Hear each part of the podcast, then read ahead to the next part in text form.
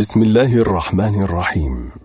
شبكة المنير وبالتعاون مع منار المغتربين يقدمون لكم سلسلة وسراجا منيرا عنوان هذه الحلقة فن الإدارة والرقي بالمجتمع. لسماحة العلامة السيد منير الخباز دام عطاؤه. بسم الله الرحمن الرحيم. الذي خلق الموت والحياة ليبلوكم أيكم أحسن عملا. وهو العزيز الغفور صدق الله العلي العظيم.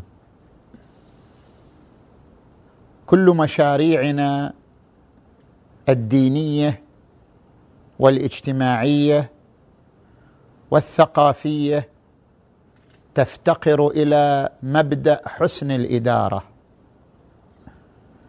ونتيجة لغياب هذا المبدأ لا نرى ثمارا ونتائج واضحة وكبيرة على مستوى مجتمعنا. حسن الإدارة يعني الاعتماد على عدة عناصر. العنصر الأول قراءة تجارب الآخرين. عندما أريد أن أنشئ مدرسة أهلية عندما أريد أن أنشئ مشروع ثقافي عندما أريد أن أنشئ عملا دينيا تبليغيا من خلال مسجد حسينية مأتم حوزة في أي حقل من الحقول. علي أن أقرأ تجارب الآخرين الذين سبقوني في هذا المجال. ما هي سلبيات التجربة؟ ما هي إيجابياتها؟ ماذا أعطت؟ ماذا أنتجت؟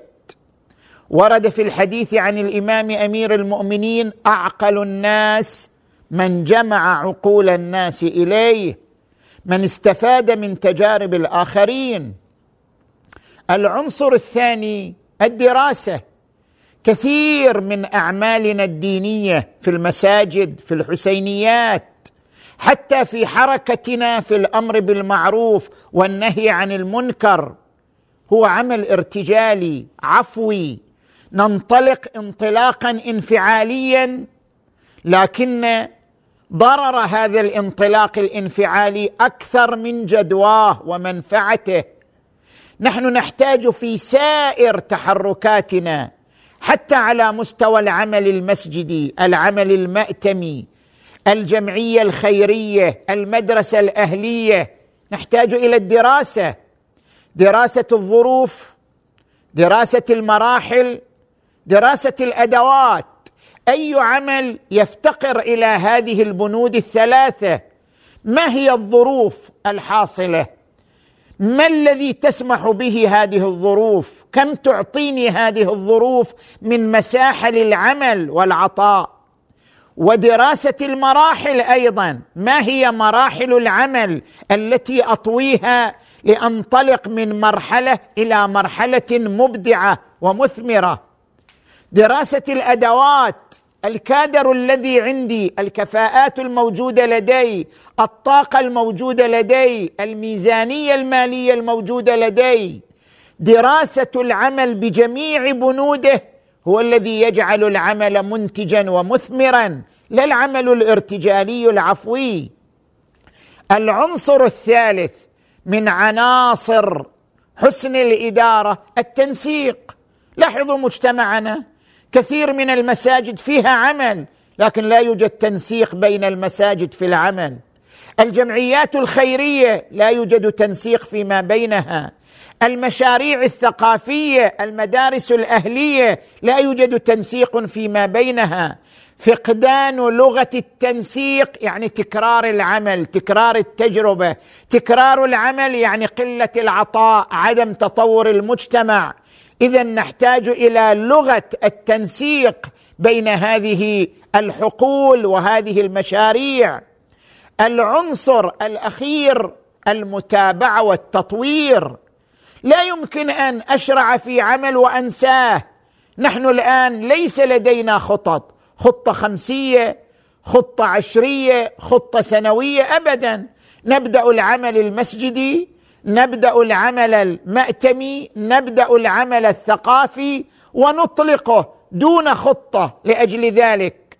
يفقد العمل أهميته وأثره بمرور الأيام. نحن نحتاج في كل سنة لمتابعة العمل وتطويره وقراءة المستجدات وماذا يمكن أن نضيف إليه وماذا يمكن أن نعطيه من روح التطور روح النمو روح التجديد. لذلك المتابعة والتطوير عن الرسول صلى الله عليه وآله حاسبوا أنفسكم قبل أن تحاسبوا. ليست المحاسبة فقط عن المحرمات وعن الواجبات بل حتى في مشاريعنا حتى في عملنا حتى في حركاتنا الثقافية وجمعياتنا الخيرية. نحن مسؤولون ومحاسبون. كلكم مسؤول كلكم راع وكلكم مسؤول عن رعيته في مجال عمله وفي مجال حقله وفي مجال مشروعه. حسن الإدارة مبدأ ضروري لتطوير المجتمع وانطلاقته الثقافية والدينية والحضارية والحمد لله رب العالمين.